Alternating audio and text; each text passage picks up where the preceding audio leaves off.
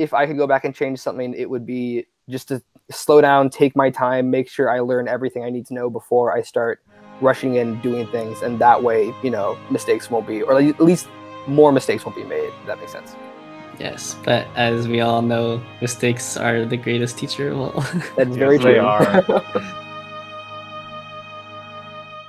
Hello, everybody. Welcome to the seventh episode of the Unofficial La Sierra Film Podcast. I am joined by Kristen Kenton Bramier and Adam Desjardins again. Say hello. Hello. Hello, hello, hello. So, Hello. so today's podcast we'll be talking about our own student experiences uh, with film school and film making in general.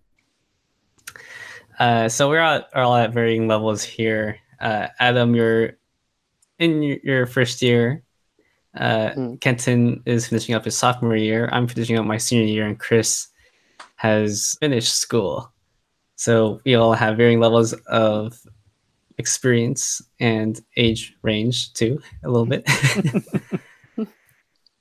All right, so let's begin with Adam, uh, with your experience with film, how you got interested in it, uh, interested in it, uh, where you are now, and film school. Okay. Um, well, I guess I guess for me, uh, I've kind of always seen myself going down like the film route, just because I've always been really into like, um, like my, my number one passion in life has always been acting. But growing up, I kind of realized that I need something to fall back on in case that doesn't work out, because you know acting is not a very guaranteed career. Um, so I thought about it, and I'm like, you know what? I guess I'll go to film which is kind of funny because a lot of people have fallbacks for film, and yet here film was my fallback. um, but I decided to go into that. Um, also, just because I've always loved film and stuff like that. Um, I guess what really made me want to become a film major was I took a film class when I was in high school, and we got to go on a tour of uh, Fox Studios, and I got you know we got to see all of the like filming locations that they have, like all the sets and stuff, and we got to see. Um, uh, their sound mixing rooms and stuff like that. And I'm like, okay, I could I could see myself doing this for a career. And yeah, that's basically when I decided. All right, and what about uh, why you came to La Sierra, and what have you done while you're here? Well, if I'm being completely honest, the biggest reason why I came to La Sierra is because I didn't really have much of a choice. Um, I yeah. I I kind of lucked out though that La Sierra has the film department that it has, um, you know, because I feel like if I went to um, other schools that don't really have as strong of a film department or not a film department at all, I wouldn't really know what I would do. Um, so I kind of lucked out in that aspect. Um, what was your second question? Uh, what have you done while you are a first in your first year as a film student?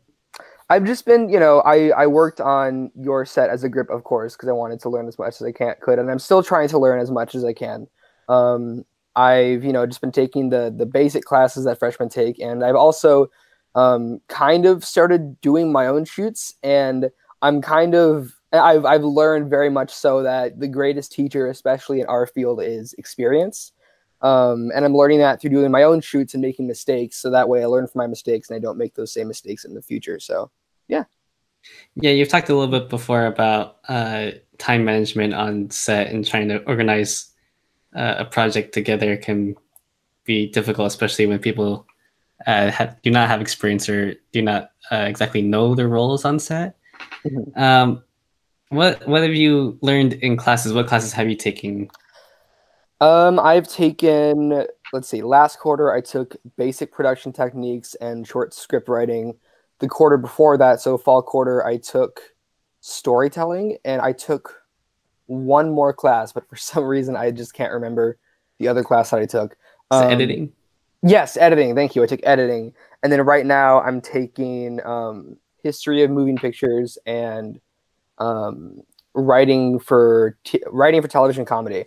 And I'm learning that um, in in film, I, I very much learned like not just in class but through other experiences, like my own stuff and working on your shoot, that you really can't do multiple jobs and be good at all those jobs. You have to really find what you're good at and really focus on that because if you try to do you know if you try to grip and gaff and you know uh, AD and do a bunch of different jobs on set, eventually you're going to be overwhelmed and you're just going to end up not doing the best. Whereas if you focus on your one job, you can really excel at that.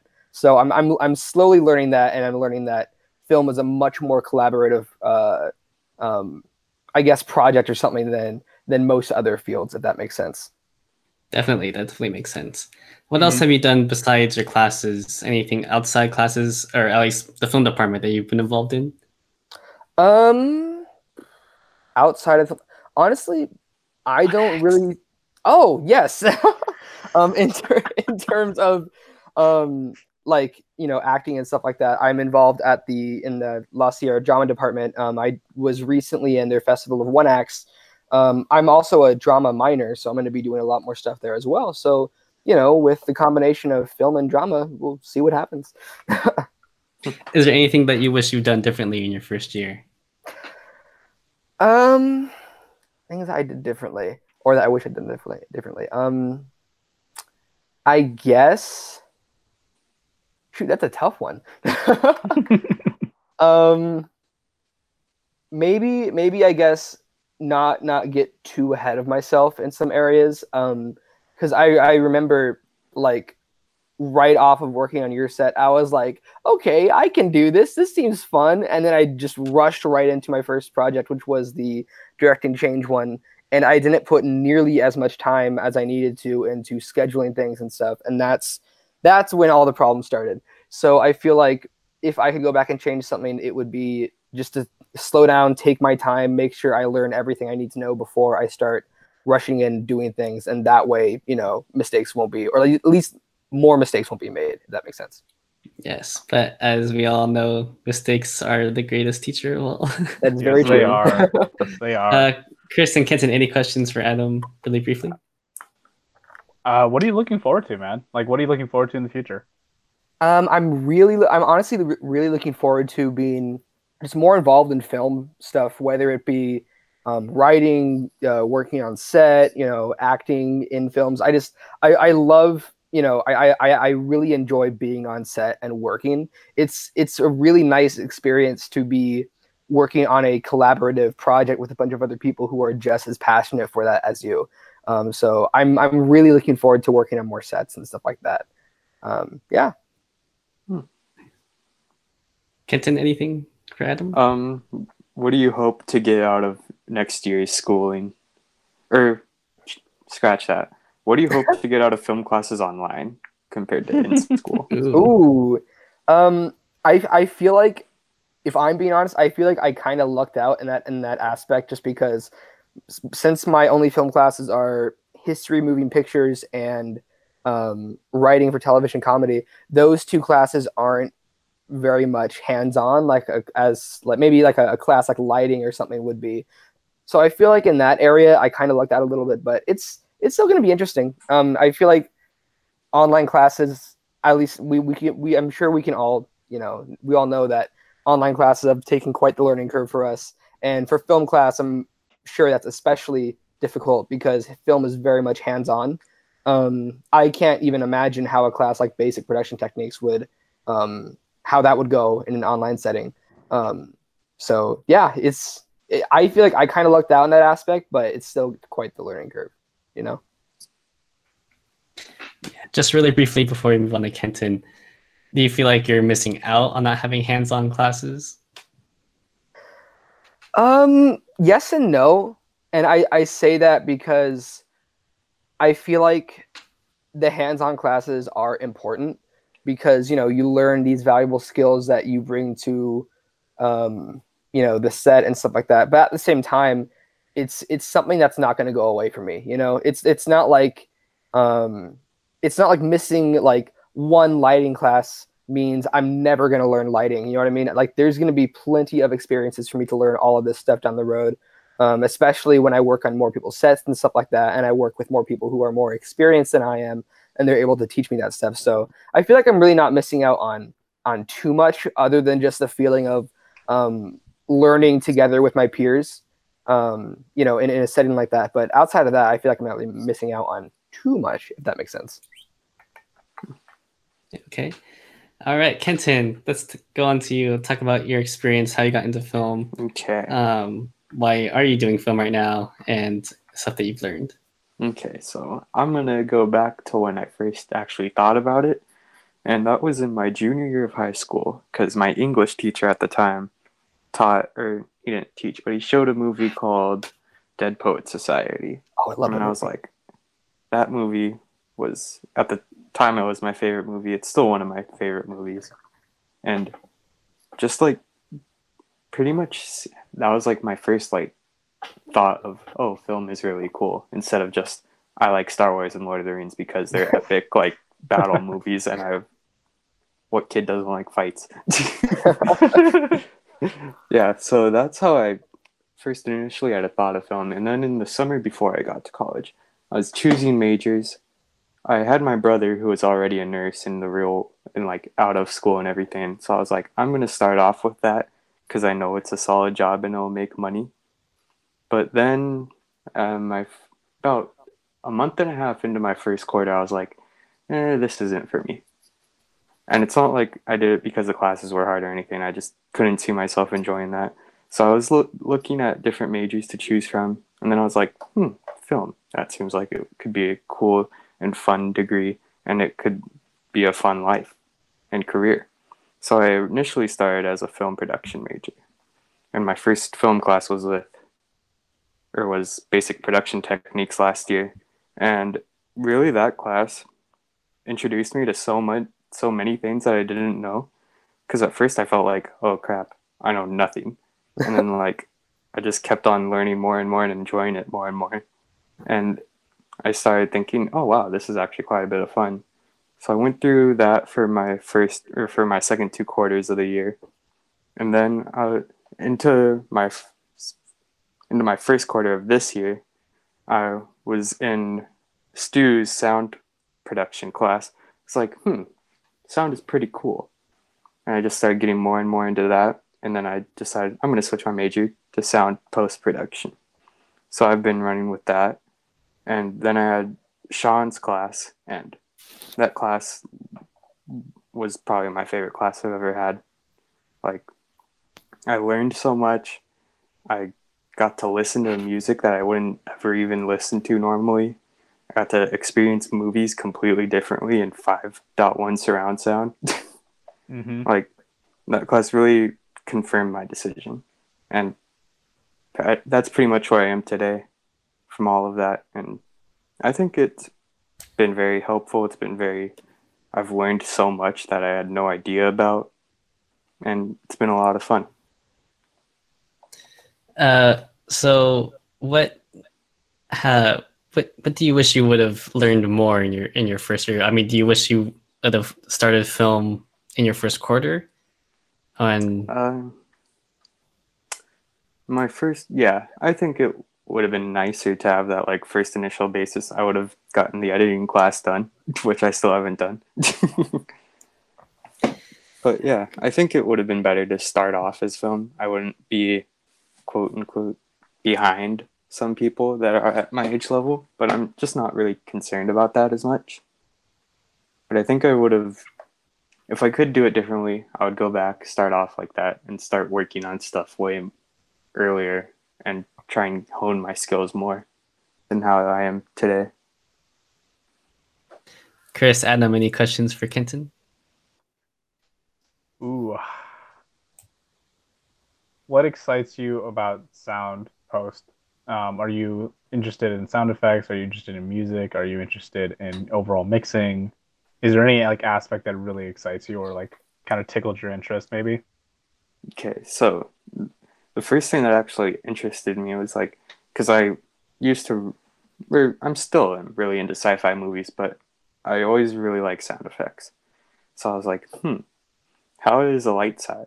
How is the lightsaber sound made? And it's made by a guy hitting a power line with a wrench. Wow. and it just has that super like low vibration to it and it sounds super cool and i was just like hmm that seems like it would be fun to do and then Wow. going into sean's class where i learned more about the music side of things for sound i was like wow some music is just is changed instantly by like one instrument. And like there's this one song from one of the Transformers movies. I don't know, they're all the same to me. But they have this one song where like French horns come in and they're, they're he played it without the French horns and then with the French horns. And when he played it with the French horns, man, you just feel the power into the scene. Like you get so much more emotion from it, and it's just so cool to like see the differences and things like that. Nice. Adam, any questions? Um, I guess was there like a was there a specific like can, can you name a specific movie where you watched it um I, I guess you said star wars but is there is there like a specific movie where you watched it and then you heard like all the different effects and you're like wow this is what i want to do like can you can you name like a movie that made you realize that you want to do sound Blade Runner and Blade Runner 2049. nice yeah, in fall quarter of this year, I was like, I watched YouTube videos on those two movies probably like five a day. Wow I looked up the sound engineer for Blade Runner 2049, and I like my only recommended page on YouTube was like all videos of him.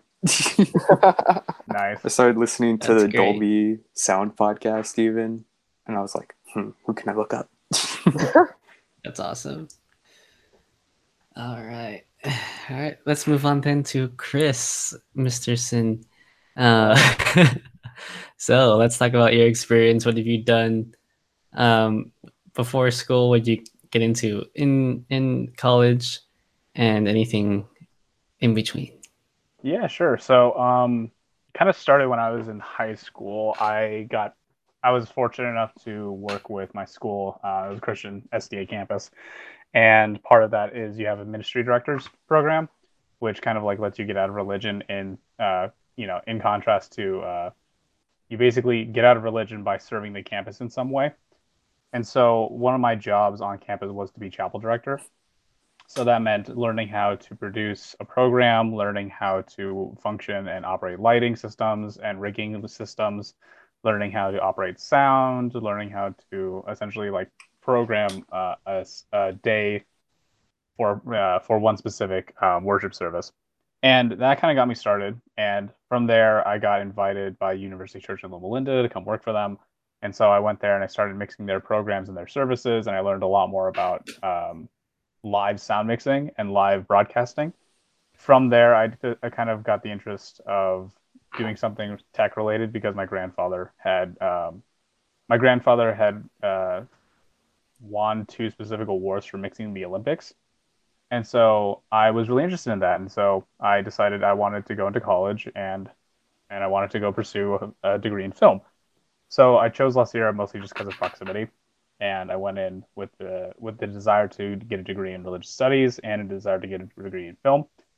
And my freshman year was very very interesting. Like everyone else, it was a whole new world of stuff that you really don't get exposed to prior to college or prior to um, having some sort of like firsthand connection. And I just decided I don't want to learn passively. I want to be a very active learner and participant in my education. And so I just went up to every senior that I knew of or that I like was introduced to and I said, "Hey, can I be on your film? Like I'll do literally anything. I will, you know, just show up and you tell me what you need." And so I just started getting on stuff. And I actually pulled up a document that I have which has all of the films that I've worked on since starting. Um, and the first thing I did uh, other than my own stuff was a film called Watch Bear. And Watch Bear was a interesting kind of horror kind of like children's story come to life film made by Cesar Saldana, who is a alumni of La Sierra University. And that was one of the first times I got introduced to a lot of people. And just from there, I just started getting on more sets. And it was really fascinating to learn very, very quickly by following the seniors that were ahead of me. So since then, I've just been taking classes, uh, working on other people's sets as much as I could, and eventually I was also working jobs and saving up money. And eventually, my junior year, around there, I bought my own equipment, and from there, I kind of took off into getting more jobs, being hired on set instead of just volunteering. And my name just kept getting spread around and spread around and spread around, and then I just kept working on more stuff. And let me just quickly add up all of my projects. And since I started, I have worked on a total of 52 projects. Wow. Good job. So I have at least 52 credits out in the world. Um, whether those films are published or not is whatever.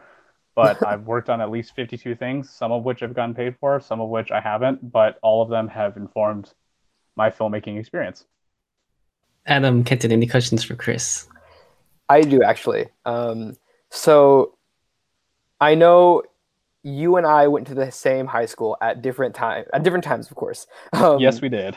Yes, and I know that this school doesn't exact. It's not exactly known for churning out film majors. You know what I mean? Especially, yeah, you you you know what I mean. So what in an environment like that, um, where you know you're you're one of the only people who doesn't want to go into you know a certain you know field or industry what what well how how did you feel about going into film while you were in high school when you're surrounded by people who didn't want to do that if that makes sense Oh man. Um, so this is kind of like very specific to our high school. I'm not going to name it. If you know where we went, you know where we went.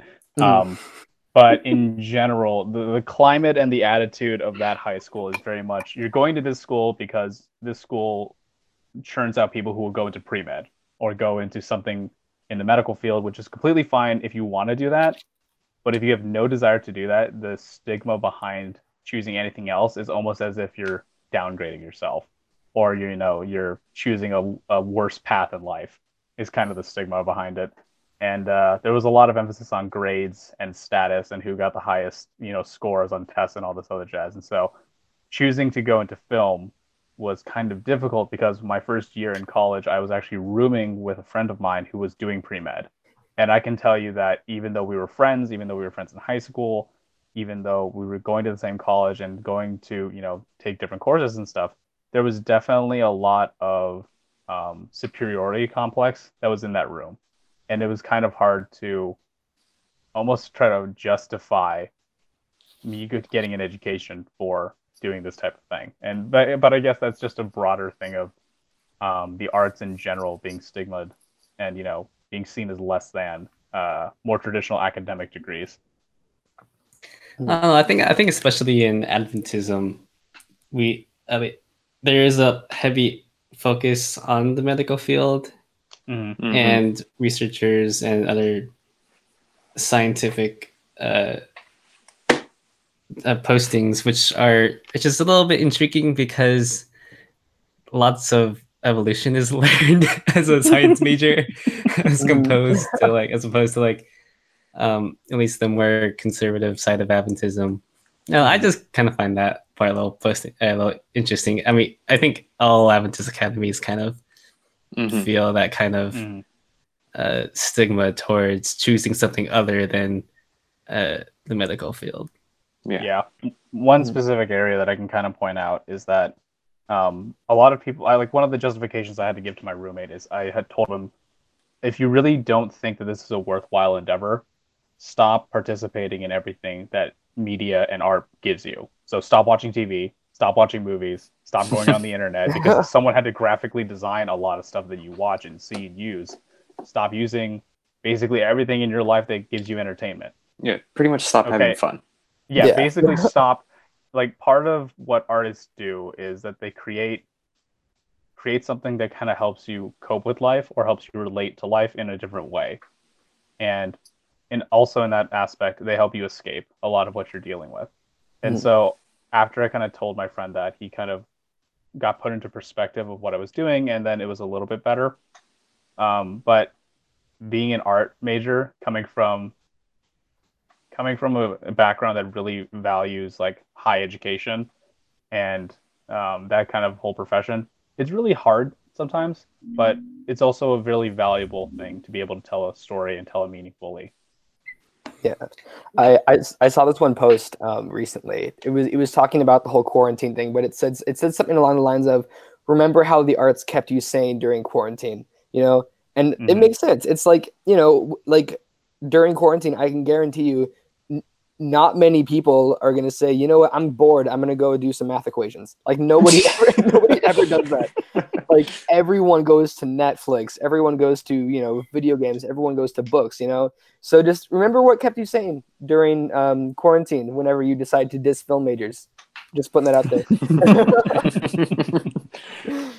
Yeah, I think one thing that is very key to the arts is that it is very like essential to humanity because it is a form of expression and that Mhm. it gives us a way to communicate with others, not just in story form, but even in, in like a, a visual 2D medium or something of that sorts. Uh, because I don't know, I, I kind of think of it like if you're playing sports, at least for me, like it is kind of a therapy because I can just go out and like um have some fun and my mind is off of what I was doing before and now it's just focusing on this thing Mhm. with art with like especially with painting like when you're like stroking or when you're drawing or doing anything it is a very like uh almost a therapeutic process of making sure everything is meticulous and neat and designed well and it is that kind of expression of yourself and you take that involvement into it whereas in in film also you are also like involved in it because you are engaged with the story you are engaged with what's happening on screen i think Mhm. that's key for humanity Yeah, absolutely. mm-hmm. uh, chris is there anything that you wish you would have learned in film school or anything that you wish you focused on more Um, I wish that I started working on my own stuff sooner. I think that if I had worked on stuff sooner, I would have been able to receive more critique and I would have been able to create better stories. Every single time I have made a film, have shot something, have edited something and put it out, or, you know, given it to whoever needs it, um, I always look at it at the end of it and I'm like, wow, I could have done so many things better. And I wish I had more opportunities to do that in film school. And I wish that I took more of an effort to make projects, even if someone around me or if I didn't have enough people around me to help. So that is my big regret. Mm. when did you make your first film Oh man, okay. So, so technically speaking, I did a video for La Sierra University Church as my very first video of being in film school, and I did it as a, uh, to basically highlight a bunch of people who were getting baptized, and that was like, my first video that I did. Um, after that, I was doing videos for Zapara School of Business to highlight them, but my first film of my own was during my sophomore year of spring 2017. It was a film called TA, and it was a horror film written around um, a TA who comes in late at night to grade some tests for her professor because they didn't uh, prepare well enough, and they're trying to escape and figure out how to, you know, flee this building that's supposed to be familiar to them. So that was my first film in the spring of 2017. And why did you make uh, ta I made TA because I had recently gone uh, at the end of my freshman year or the spring of my freshman year to our Adventist Film Festival SONscreen. I saw a lot of films there, and I really just thought to myself, wow, I could do a lot better than this. And this is me speaking as a freshman who really hadn't made a film yet. But I thought, wow, I can do better than this. So I decided I'm going to do better than this. So I wrote a script. I had it rewritten several times. I um, casted people. I got a crew together. I pitched it to my DP, um, and we filmed it. And it was a l- big learning experience, but I'm pretty proud of it for being the first film that I wanted to do. Um, it was not great in retrospect, um, but for the scale of what it was, for being my first film, for you know my first real shot at it, I think I did a pretty good job, and I learned a lot from it. I definitely learned a lot from it. It was the first What did time you I learn? learned. Oh man, I learned I needed to be way more organized than I was. I learned I needed to schedule in more days so there would be a lot more time for people to work, and so we wouldn't have to be at such a quick pace. I learned that a lot of the core of the story needs to come from the script. Like I needed to get that script so finely tuned that it would be a shame if it couldn't be reflected in the visuals. I learned that on editing, sometimes you just gotta, you know, edit it the way you think you do, get critique for it, edit it again, and then put it down. Because if over overworking something is just as bad as uh, writing a really bad script. Um, and also, I learned that sometimes you gotta you gotta learn a bunch of skills that you don't have. So one of the things I wrote into the script originally was this whole text chain that I had, and I was thinking to myself, man, I, I don't know how to animate that in. I don't know how to animate a text chain in. Oh, how do I do that? Oh man, okay. So I looked up a YouTube tutorial and I followed it, and I'm like, wow, this looks really good. And then watching the video back now, I'm like, wow, this is really garbage. Because in my most recent film, I did the same thing where I wrote it in text chain, and this time I animated it, and I think it's a lot more fitting than uh, my my first attempt. But it shows progression, I suppose. What do you is is there like something that you kind of regret uh, now that you've graduated? Um, I regret not reaching out to my fellow film students more. I think that I could have done a lot more if I had really tried to be as energetic with my fellow classmates and with my underclassmen in the same way that I was with my seniors when I was a freshman. If I had reached out more and if I had asked people, hey, do you want to be on this thing more? Versus, you know, thinking that oh no i can only ask people above me for help because they're the ones that actually have the knowledge. I think if i kind of like rallied around my fellow uh, classmates more it would have been better. And to some degree i did but to some degree i know that i also could have done a lot to uh, work with the people around me. Kenton adam any questions for chris. Um when was there ever a time when you thought this isn't for me this degree Oh, Getting in deep. um, and brendon you can answer this after too all right I'm gonna say not so much that this degree isn't for me, but man, do I regret going to film school. Hmm. Um, I think that this is kind of a value judgment that everyone has to make and everyone has to assess on their own. Um, because we're paying, we're going to a university and we're paying a lot of money to go and receive an education. And usually for us, that means that if you put in money to something, you expect to get some type of return out of it, or you expect to get something of equal value out of your education. And I honestly have recognized that the vast majority, if not mm, like 90%, 99% of my education has really come from me working on these projects and not come from me sitting in a classroom listening to a lecture, taking a test, or, you know, just passively observing. It's really come from me being in the set, doing the work, and listening to other experts in who are around me. It has not really come from it from a standard education, so to speak.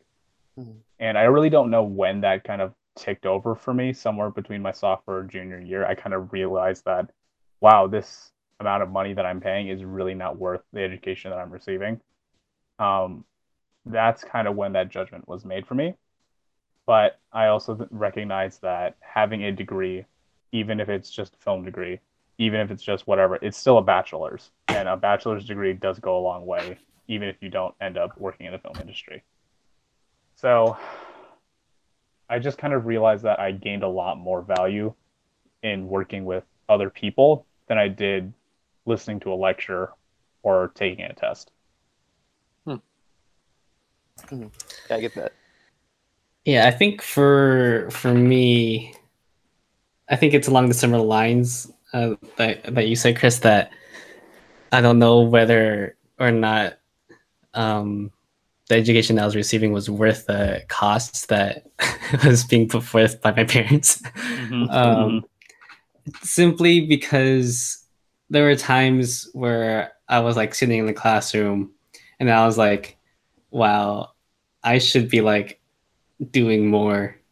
I should be doing something like by myself or like going out and focusing more or like spending the time to learn more rather than like being like uh, distracted in like a class or you know watching YouTube videos in like another class or something like that. It's just like I I felt personally that I was not like as engaged as I should be, and therefore this wasn't for me, and then therefore, um, why am I wasting my money? But Mm-hmm.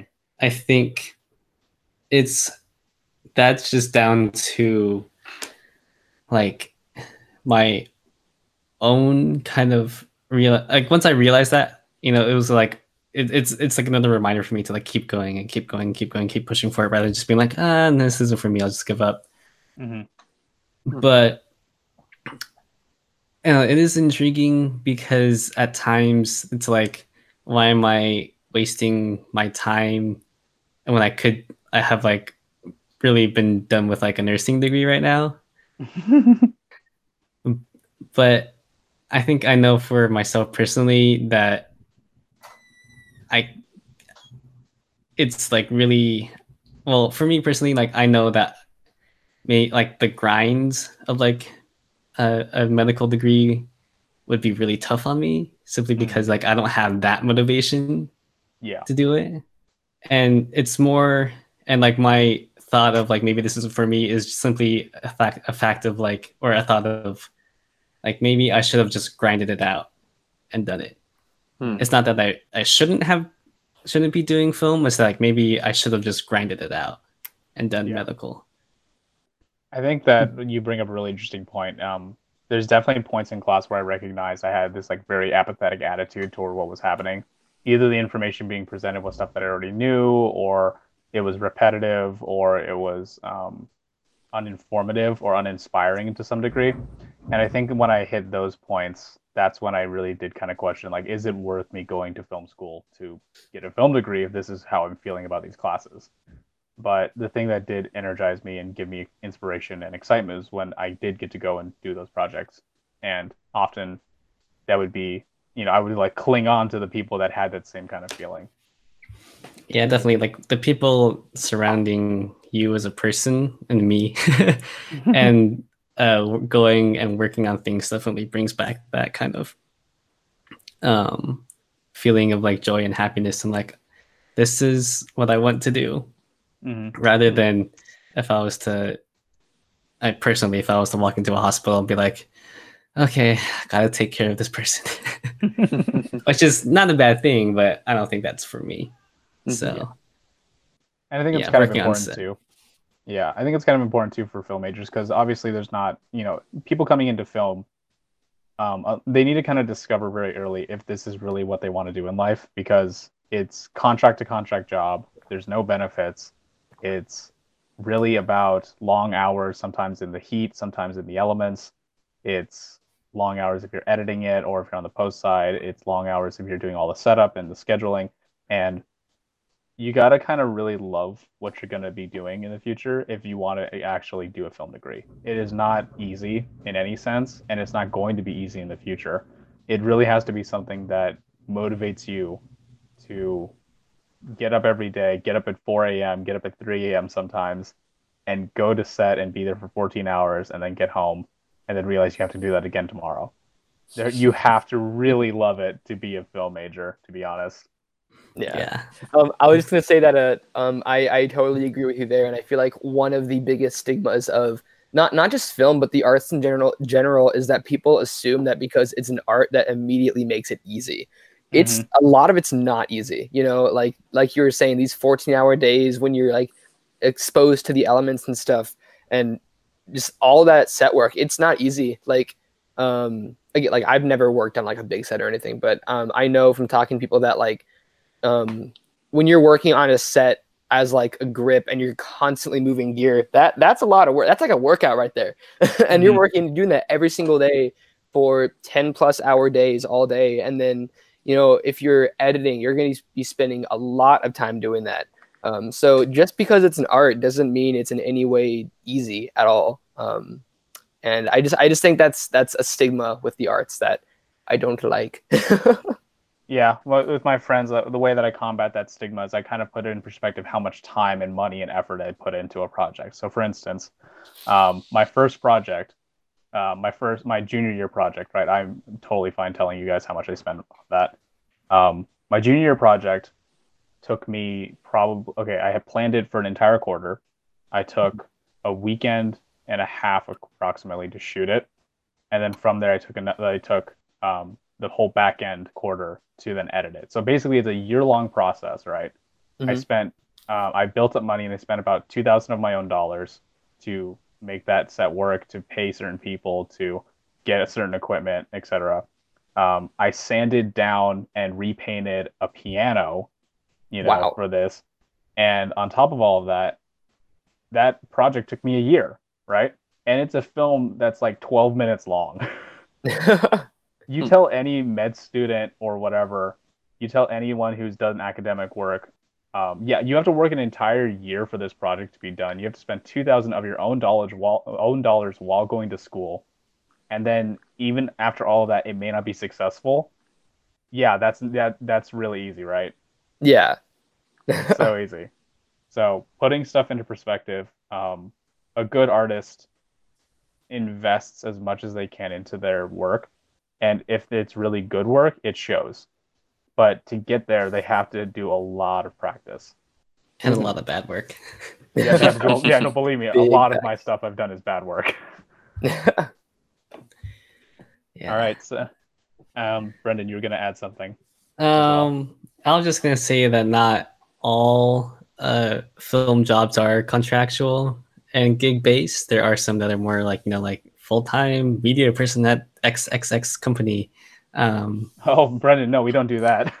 oh, I suppose XXX isn't the or sorry X We don't do uh, ABC company. Oh, Uh, okay. There you go. See, if you Yeah. go into that industry, I don't know the turnaround of that. I've never been in that, so. I didn't realize that was the type. Um, yeah, but yeah, they're all full time jobs at like ABC companies and or corporate commercial uh, jobs. But that doesn't mean that you know you don't have like the long hours and the long days because there's still that set work time and that grind time to complete a deadline uh, or to shoot something. Uh, yeah, so let's move on. I'll give a brief rundown about my own experience and then we can just quick fire questions back and forth and answers.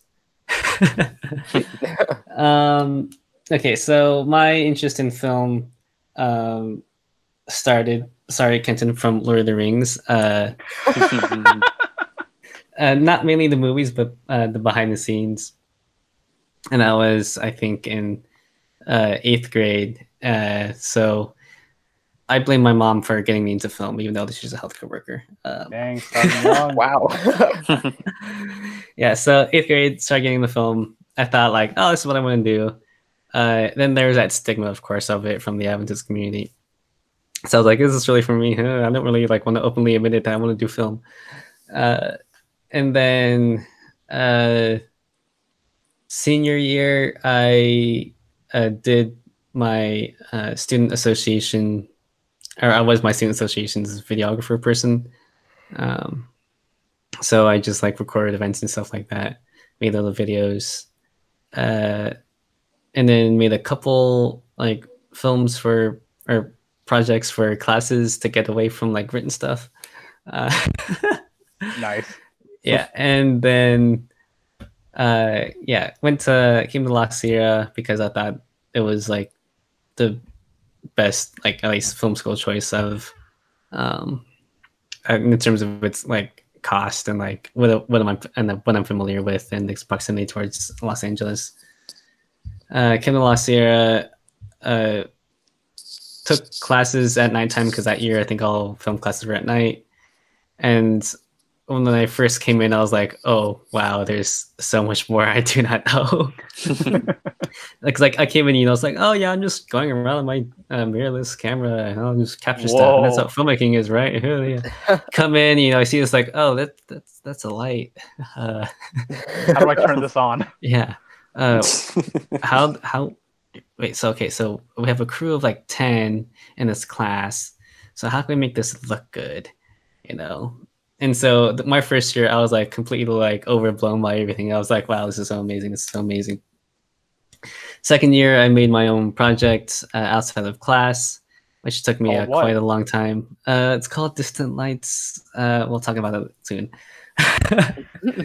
Um in my well, my first year, I just made classes for project for or, I mean projects for classes. I didn't make anything uh, serious seriously. Um, so second year, made my own uh, project outside the class. Somewhere after my sophomore year, me and John Huang uh, made a short film called "Nothing Grows Here." We like to call it "Rotten Tomatoes." Yes. Uh, yes. Um, it's not bad for what it is, but it's also like not. It's not like uh, 75% on Rotten Tomatoes. Um, um, third year, I made uh, that year long project, which is still in post production for sound mixing. And senior year, I have made my own, uh, my senior thesis. And in between that, I've made two other short films, uh, documentary, and I've worked on several sets. Like Chris, I haven't worked on that many, uh, but I think it's been around 40 as of now, this moment.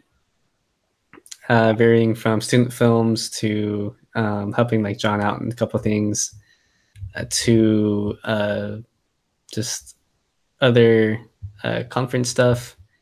Uh, probably my biggest thing that opened my eyes in filmmaking was the summer after my uh, freshman year when oh man, I didn't even talk about this. Yeah. I know. So, so I'll, I'll just describe it. So, La Sierra University Church uh, Media, thanks to Sue Hardy, does or hopefully does or has been doing a uh, video uh, type related thing for the past several years. The first year, uh, I think that was like what four years ago, was a Yep. short uh, web series.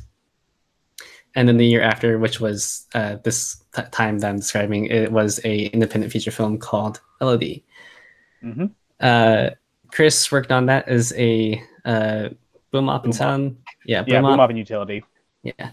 And then uh, I was fortunate enough to come on it for a week and a couple days because one of their uh, other uh, crew members had something else uh, during that time. And so Eric Hardy asked me to come second AC uh, for the shoot. And that is when I was like, oh, wow.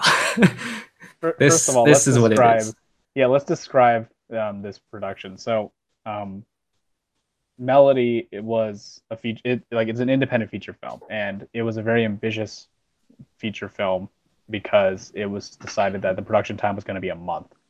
So, for a month straight, for all the weekdays, we would go be, and be on set, like essentially like all day, and for a month straight, that was basically our lives. yeah, so that was Chris's life. I came on for like a week and a couple days. um, but that time really opened my eyes to uh, at least a bigger set and what filmmaking could really be. And that's, I think, why I love Second ACing so much because like that time was just like a glorious time for me. we should also specify that like um when you kind of go to a set and you see equipment that is worth you know hundreds of thousands of dollars right? Or you're holding a, a lens that is worth your entire tuition in one hand right? It kind of like gives the set this kind of air of professionality but only if everyone on that set understands that that equipment is just a tool. And everyone understands that that tool is really there to serve the greater story. And so I think for Melody, it had that air of professionalism and this air of um, like care that kind of elevated it to that place where Brendon and I were both like blown away and just like, whoa, this is what it could be. Yeah, and there's still like you know very some very uh, you know unprofessional stuff about like um about it because you know not everything is perfect, but it was still like this is this is what it could be, this is what it is, and this is what happens when everybody works together to complete this uh, single idea, and that is an amazing thing. hmm um, yeah, so that's briefly my experience. Uh, obviously, lots to- of details left out, but you know, Before we get too far away from it, though, Brendon, we should note that your senior thesis film is award winning at SONscreen, yes. award winning as the jury selection. So I will zip my mouth on that. because I I need to maintain this aura of humbleness, so I cannot No, say. see, that's why I'm here, so I'll, I'll brag for you. I'll brag for you. Well, No, it- congratulations, Brendon. it is important to kind of note that um, Brendon made a film that was very, very, very well put together and had a crew and had a team and obviously a lot of work and script writing and long sleepless nights by himself to figure out how to put this story together. And it was good enough to recognize, be recognized by a jury of independent judges at a film festival. Granted, it's the SDA Film Festival, but it's still a film festival. Um, amongst 46, 46, I believe, other entrants. And of those 46 entrants, Brendon's film was chosen as the jury selection. So it, it should be noted that Brendon has put in a lot of work and a lot of effort and a lot of care into crafting a good story, one that would be recognized by other people. And in this case, it was. So gra- And a lot of Brendon. a lot of bad films too after or before. but all I of those bad films built up to help you with this one. Very Yeah, and I think that that's the key part because you know so many we are still learning. Every everybody's still learning. Even like Martin Scorsese is still learning. Mhm. Um, but merely, I think it is. At least I am somewhat proud of actually learning filmmaking, uh, coming out of high school and just being like, oh, this is how I put together an, an event video, to crafting a story. I think is two are, are two very different uh, skill sets and it has taken a long time in order to at least put something together that is decent. And i couldn't have done it without everybody that was involved. And not just on that film but throughout the years as well because everything kind of builds up and builds up and builds up.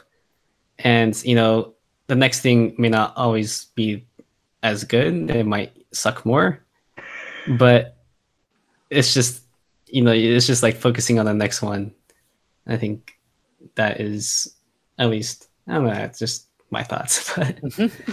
Absolutely. I think you gotta I think you gotta do a lot of things and make a lot of mistakes to learn what you should and should not do.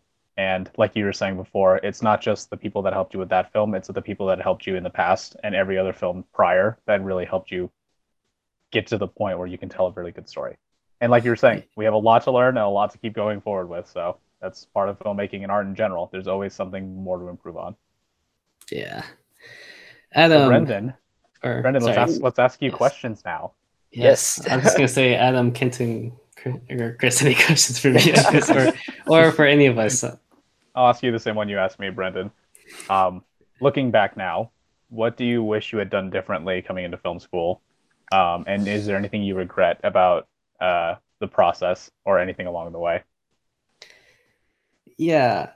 So I think touching upon what I said earlier regarding Kenton's question is that I wished I did spend more time focusing on stuff that I wanted to learn, but at the same time, it's because I didn't know that I should have learned it. So I I wish that um, more resources would have been available me to guide me in a direction of what I should be doing, because figuring out for yourself kind of sucks um, figuring out with somebody else who can guide you definitely rocks.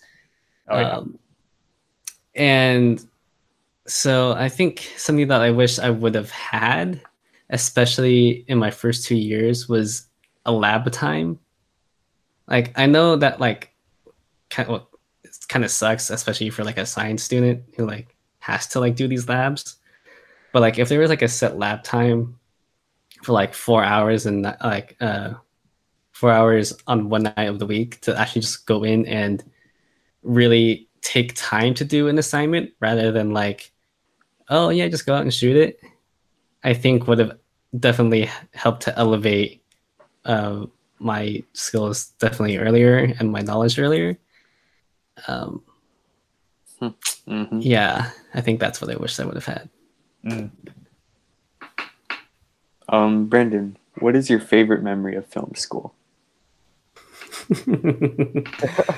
That means Um, none. If it does not include me, it is not valid. oh my yeah. god. Well, Uh, my favorite.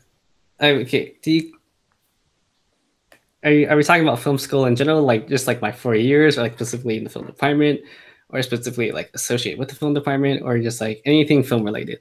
Anything? Four years. Yeah, anything from these four years of school. Okay. Um. Well, if it's anything within the four years, I would say uh, melody. I think um, just in general, my favorite thing would be the people. Hmm. Uh, because I definitely would not be here where I am without everyone involved. And that includes you, Kenton, and you, Adam, and you, Chris. you Um, spoil us.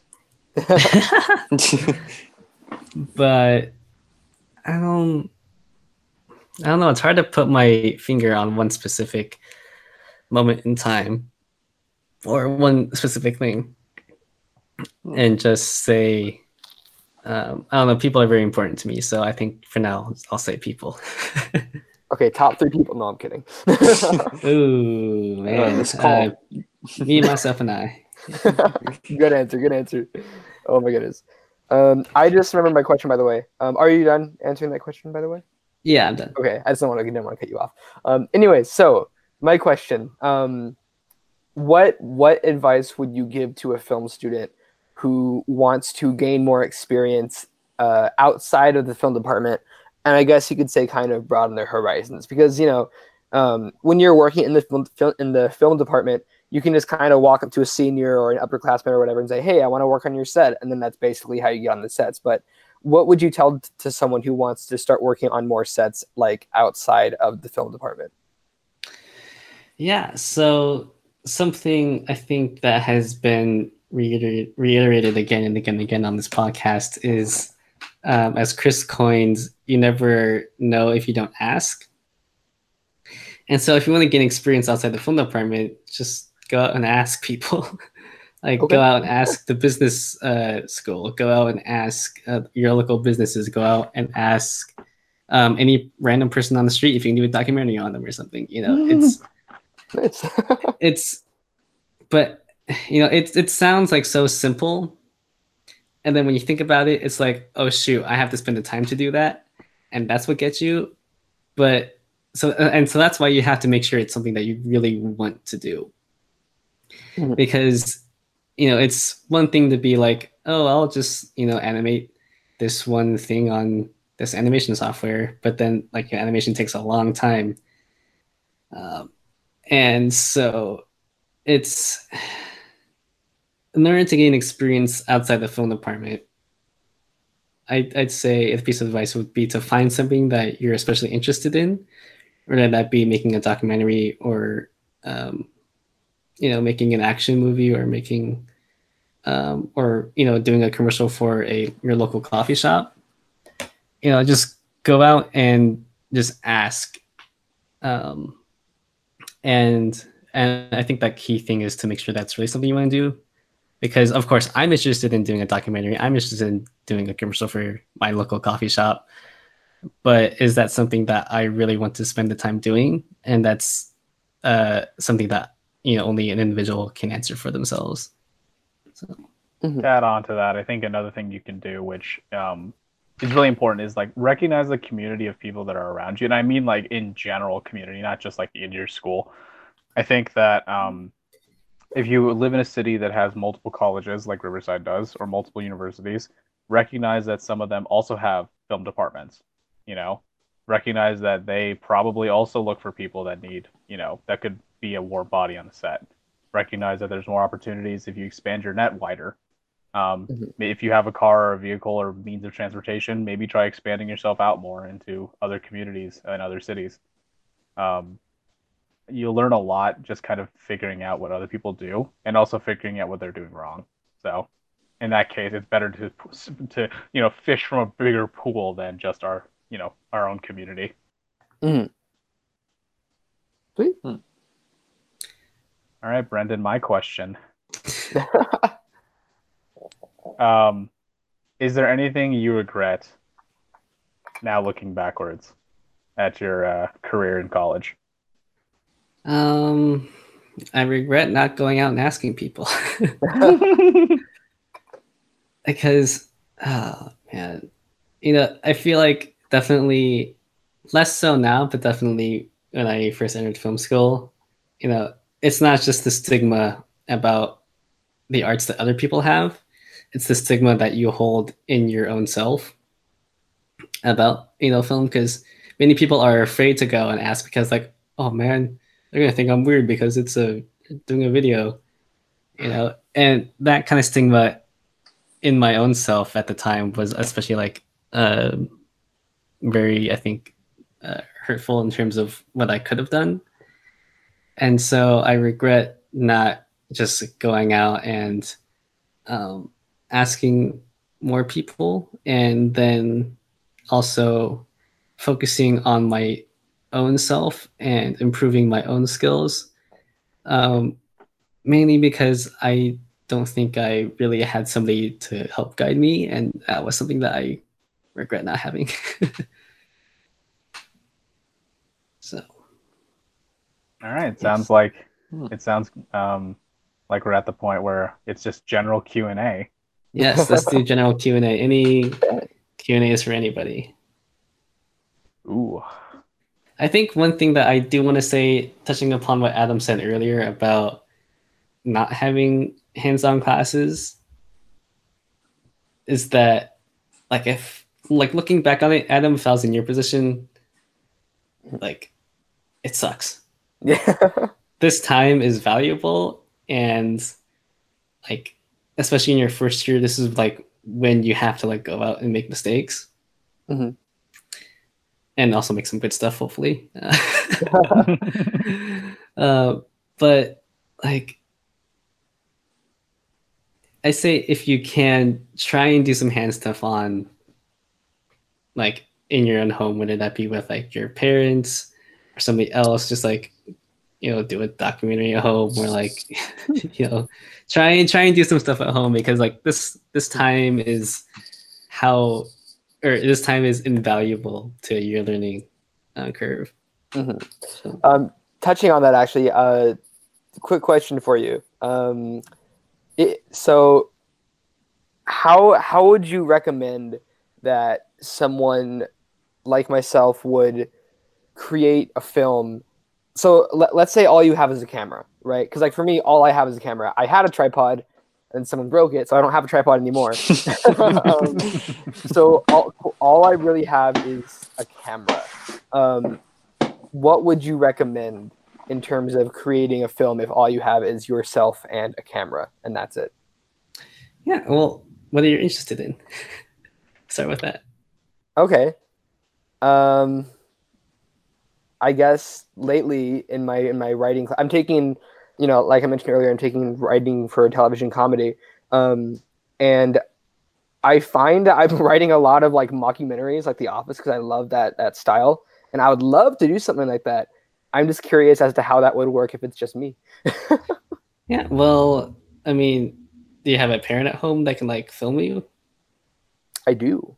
Well, that's another body. So you have a person who can hold the camera and a person who can be in front of the camera. So find something in the house that if I mean if it's a mockumentary, you know, it's like find something in the house that might be interesting topic to create something upon, whether that be um I don't know, I'll do this again. A hydro flask. Um you know, create a story around a hydro flask and like how it's uh important to somebody and how like they you know maybe it got a dent and maybe like you know something and, and that and because this hydro flask is really important then it's like the end of the world or something Mhm. you know or you know it doesn't have to be documentary maybe you know you are really interested in making commercials uh find you know do a commercial about hydro flask or maybe you're interested in food uh do some product photography about food or something no, that's, no, that, that's a good one. That's a good one.